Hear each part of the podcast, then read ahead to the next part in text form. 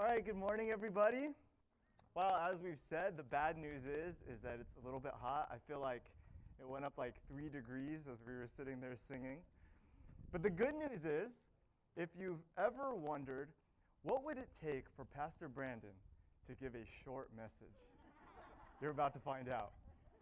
Now, just a caveat to that, like short for me, so give me a little bit of grace on that statement. But, you know, all jokes aside, it is awesome to be here. It's great to uh, be preaching to people, not just the camera, uh, but also we're glad that you are watching at home, those of you who are watching through the camera. But this morning we're going to be continuing our series in the book of Romans. And we're nearing the end. We're, we're almost there. We're kind of in the last section of Romans. We've got about six weeks left of our study. And we're going to look at a passage that I think is perfect for this particular moment where we are as a church right now. That as we think about uh, just coming back together, as we begin to gather together, as we kind of push through the challenges and the uncertainty of what meeting together is going to look like, whether outside or inside, and the heat and the cold, all of that. As we think about that, as we consider that, as you think about it from home, we're going to look at a passage today that reminds us of why it matters that we meet together, why it's worth it that we do the hard work of relearning and rebuilding a thriving community. Now, before we jump into our passage, I just kind of want to recap where we've been. If you uh, listened to the message last week, we kind of entered into a new section of Romans.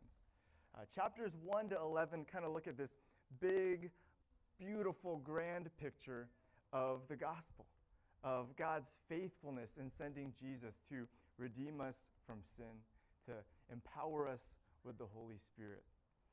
And as we turn into Romans 12, we begin to look at what life looks like in response to God's grace and faithfulness.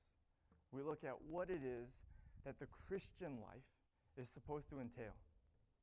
And last week's uh, passage was kind of the uh, like the topic sentence of this entire section.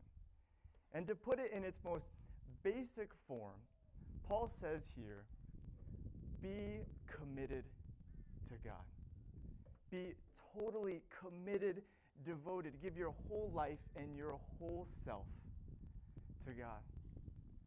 Be a living sacrifice.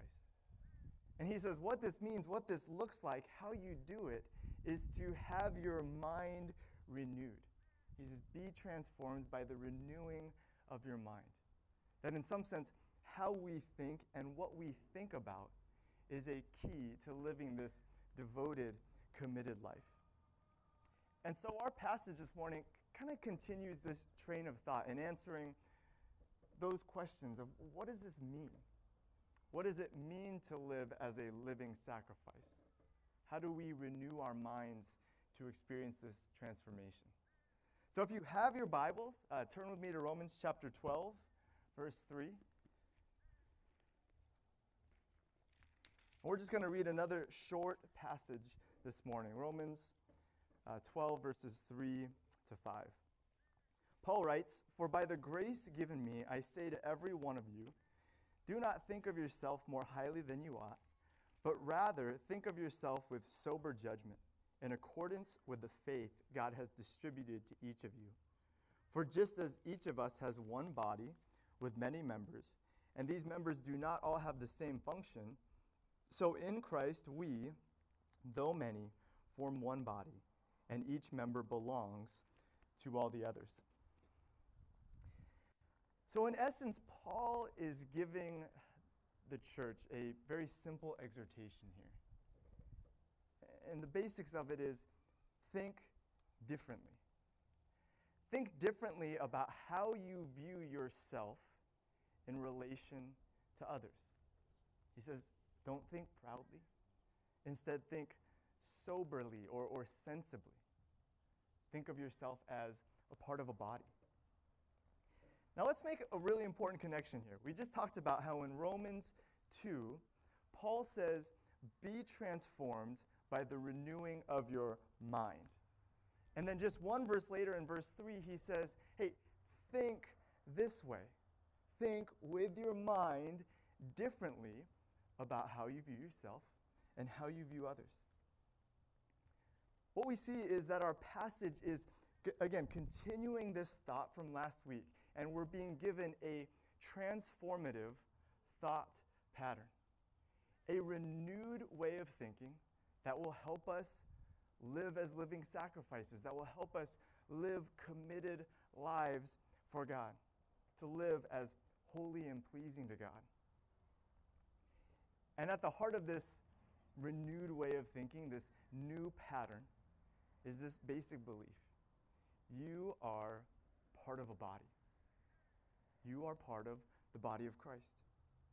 And that means that the true nature of your faith, the true nature of your relationship with God, is communal.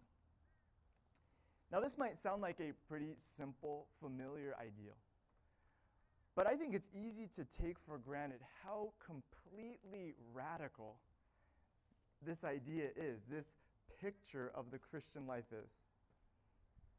Now, think for a second about how I think we typically view our faith, our, our spiritual lives. I think it's safe to say that most of us tend to think of our faiths primarily as about our individual, personal relationships with Jesus. For most of us, the Christian life is first and foremost about how I, Brandon, or I, Eric, or I, Nick, or I, Sam, how I personally relate to God, how I know Him, how I love Him and am loved by Him, how I serve Him. And we know that, you know, community is important. We acknowledge that community is good. But I think mostly in the sense that it helps us to grow in our personal, individual faiths. It adds to our personal faith. It's an application of my faith. And I'm going to call this way of thinking an avenger's faith. Now, I know that sounds really cool, and you're thinking, yeah, I want an avenger's faith. But, you know, before you go off and start making shirts with like Avenger faith, let me be clear, this is like the bad version. I, don't want to I don't want to trick you. But think about how the Avengers work. Right? Each Avenger has their own individual hero story. They each have their own powers, they have their own separate lives, and usually they deal with their problems on their own. To put it in another way, they're all the stars of their own movie. And most of the time, they do the hero work separately. Now, every once in a while, when a need arises, they come together. Right? If there's a problem that they can't solve, if there's a Avenger level threat that they have to deal with, we get a team up movie. We've also seen that apparently every once in a while they get together and they have dinner parties and they talk about all of their separate superhero adventures and exploits.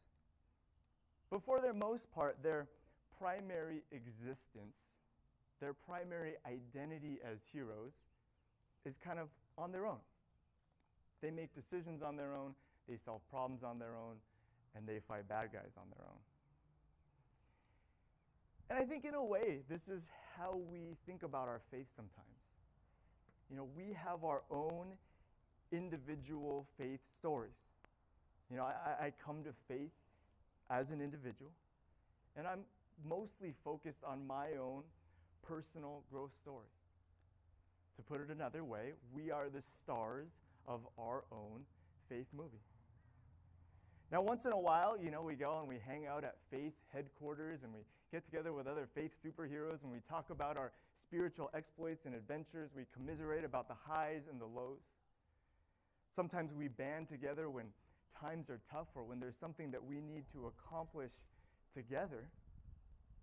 But primarily, the growth process is very personal.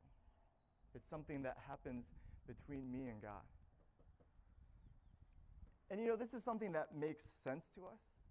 It's, it's comfortable for us. It fits the way we do the rest of our lives as individuals. And so, because of this, the, the core of our faith is largely private. More importantly, we generally feel like we can accomplish the most necessary, the most important parts of our spiritual life on our own. When someone asks you about their faith, they often use a phrase like, How is your walk with God? And when you answer that question, I bet a lot of the time what you think of is mostly these individual disciplines. Things like reading your Bible and having a quiet time on your own, praying, your individual personal sin and holiness, sharing your faith with your friends and your coworkers. I think this is a pretty normal way of viewing faith and life. But what Paul is telling us in Romans 12 is that the core of faith, our spiritual lives at its essence, is actually something different. He says that to be a living sacrifice, to live this committed life to God, is primarily a communal experience. First and foremost, it's something that happens as a group uh, together. In a way, the force of verses 1 to 6 is, is kind of Paul saying, you know, to give yourself fully to God, to be a living sacrifice, is to give yourself fully to God's people. To truly commit wholeheartedly to Jesus is to commit to Jesus' group, the group that Jesus sits over as the head of. See, I think we undersell how crazy it is that Paul says that we are like a body. Like just how radical that metaphor is. Because, you know, we think about and talk about the cooperation aspect of this, right? How we uh, each have a role to play, right? Like, you're an ear, I'm an eye. Don't be embarrassed if you're the butt. It's okay, that's important too. But it isn't just cooperation, although that's a big component. But at the heart of it, it's a metaphor that explains identity, like who we are as God's people. Who we are as a follower of Jesus is intimately connected to the group. There's no version of salvation or redemption that doesn't result in you being intimately connected in your faith story to others. Paul says in verse 5, you belong to each other. And when we think about this, this body metaphor, right, you think about an eye. And an eye, like, literally cannot grow if it's separated from the body. An ear has no real purpose or function or being if you cut it off. Uh, last summer, I, I separated my shoulder, this, this one joint here, and it affected my whole life. I couldn't sleep, I couldn't exercise. It affected parts of my body head to toe. I couldn't I had a hard time washing my hair and cutting my toenails. It was all of me, this, this one injury. Now, this isn't to say that you know, we don't have our own individual lives and faith experience. It's not to say that we can't meet with God or have a relationship with God on our own, because God definitely wants to know us as individuals, and we're all different. But what Paul is saying is that what is primary about what we about how we think about ourselves, how we think about growth, how we think about the faith story is the group. That what God wants to do in us and through us and for us is something that He actually wants to do in us and through us and for us together. And so, what this passage is, is really about is a transforming of how we think about ourselves, about our life, about our faith. It's about a renewing of the mind to think about ourselves, to do the hard work of thinking about ourselves, not as just an individual on our own path, not as somebody who b- belongs primarily to another group, who gives allegiance to another group of people, but as somebody who is connected to and dependent on and defined by the Jesus group. And this is so important for us today as we think about life and faith in a very individualistic culture. And there's so much that goes into this. Obviously, this isn't something that we can accomplish today in one sermon. But this is one of the reasons why we, you know, have been emphasizing small groups and community. You guys remember before the pandemic hit, we were right in the middle of this small group experience, and, and that was something that uh, we were moving for, toward and we want to continue to move towards, is to live life in community. And we have a lot of progress to be made in this area. We weren't there before, and we're not going to get there right away.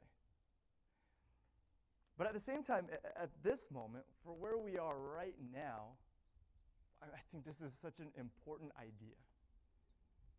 Because at the very least, what this passage reminds us of is why this is so important. Why it matters that we gather together. Why it matters that we sit together in the hot sun in a parking lot. Why this is actually really, really good and really, really important. This passage is a reminder of why we need to begin re engaging in genuine community, both physically and spiritually. Because, you know, we, we get it uh, for many of you as well as many of us. You know, the pandemic version of church, there's a part of it that's been kind of nice. There's a part of it that's been convenient. Maybe part of us thinks, man, is this, is this better? Right? Who doesn't love sleeping in a little bit? Who doesn't love watching a sermon on your own couch, in your pajamas, drinking your own coffee, and just kicking back? You don't have to drive anywhere. You might enjoy not having to make awkward small talk every week. You might be liking, you know, not having to deal with that challenging person in your small group. It's probably been uh, nice and restful to get a break from, you know, all the areas where you're serving. And I know for sure that all of us have been enjoying all the extra time that we have to go mountain biking. Church has been, it's just been one of many commitments that's kind of been taken off the table. And I know a lot of us have been looking at the simplicity of the past year and been thinking, like, oh man, what? How do I keep some of that? And I think maybe in doing that, we kind of lump church in with a bunch of other things and a bunch of other groups that maybe are good, that maybe we choose to do, but ultimately are making us more busy and overwhelmed than we want to be. You know, work, commuting, kids' activities, sports, family commitments, and church. And it's been easier without so much to do. And maybe church at home has been like, okay. Like it's, it's been fine. We, we miss things, like we miss our friends, we miss live worship, we miss, you know, the small group Christmas parties. But there's a part of us that's maybe like, well, this is so much easier. What if it's better? And in the Avengers faith model, something like a pandemic is not ideal, but it isn't really a crisis for our faith. At the end of the day, in this model, you know, when we're apart from each other, you know, our individual, personal walks with Jesus can mostly remain the same. A few changes, few adjustments here and there, but we can do a lot of the same things we always do. But if faith and life is by nature communal. If we genuinely are a body, then we have to believe that something has really been missing and that the way we've been doing things isn't okay. And obviously, what we've done for the past year has been out of necessity. We didn't really have a choice. You know, we were trying to prioritize safety and responsibility. And, you know, we also know that community isn't just physical presence. You know, our conviction that we could continue to do community remotely is part of why we haven't rushed to reopen and why we're really not trying to push you guys to come back right away. And we've seen that things like a virtual service, post service Zoom gatherings, discipleship course, virtual happy hour, soul fit, desk building, all of these things are life in the body, and we've been able to do a lot of good things. But at the same time, this is a great space to just acknowledge that the way we've been doing things, it's not, it's not better. Despite its convenience, so much is missing. This isn't the transformative community experience that Paul is referring to. Genuine community is about giving our whole self, our, our, our whole lives, both spiritual, and physical, emotional, intellectual, to one another. It's about committing to the growth and well being and purpose of our main group. And so that means we have to do this hard work of getting back to the best version of community we can possibly have. And that means just a lot of simple things. One, just being together, talking together, laughing together, sharing life together. It means serving one another sacrificially, loving each other, caring for each other, meeting one another's needs. And, and most importantly, it means that every person matters, right? In this picture of the body, missing one piece, one member, it hurts us. And so we all need to be invested. We need everyone. The people who like to sing loud and worship or stand and worship, the people who tell funny jokes, and the people who laugh really loud at the funny jokes, and the people who bring snacks and refreshments, the people who help set up the chairs before anyone else sees it. We need to begin doing life together again. So let me just be clear. Here's what I'm, I'm not saying. I'm not saying that if you love Jesus and you care about community, you've got to be here right now. I'm not saying that, hey, everybody who's here, you guys get a gold star on your CBC little chart. You guys are all good. Everybody who's at home, shame on you. That's, that's not what I'm getting at. We understand that there is a process to coming back, and there are a lot of reasons right now why you might be here or not be here. We know that safety is still a concern. Uh, we're not able to do children's ministries here yet, so it's tough for families.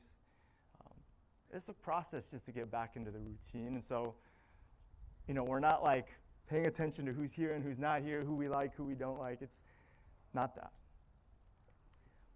But I think right now, it's just a great time to recognize how good this is that it's, it's worth it to put in the effort. It's worth it to come back. It's worth it to sit in the sun. It's worth it for things not to be completely and totally perfect and worked out and exactly the way we remember it. It's worth it just to be together. And more important than that, it, it, it's important that we recognize some of the lies that maybe are keeping us from coming back or keeping us from enjoying this, keeping us from being excited about this.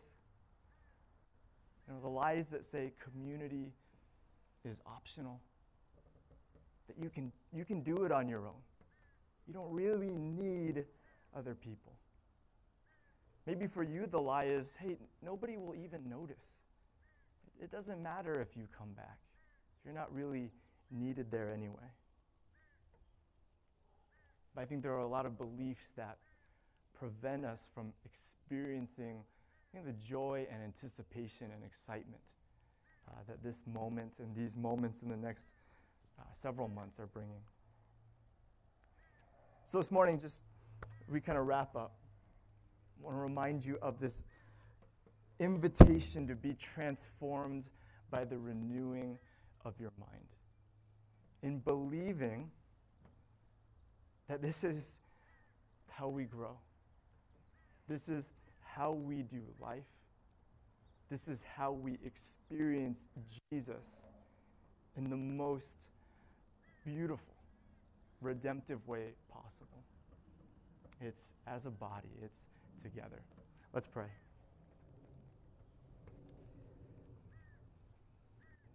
God, we do want to thank you for this moment and this opportunity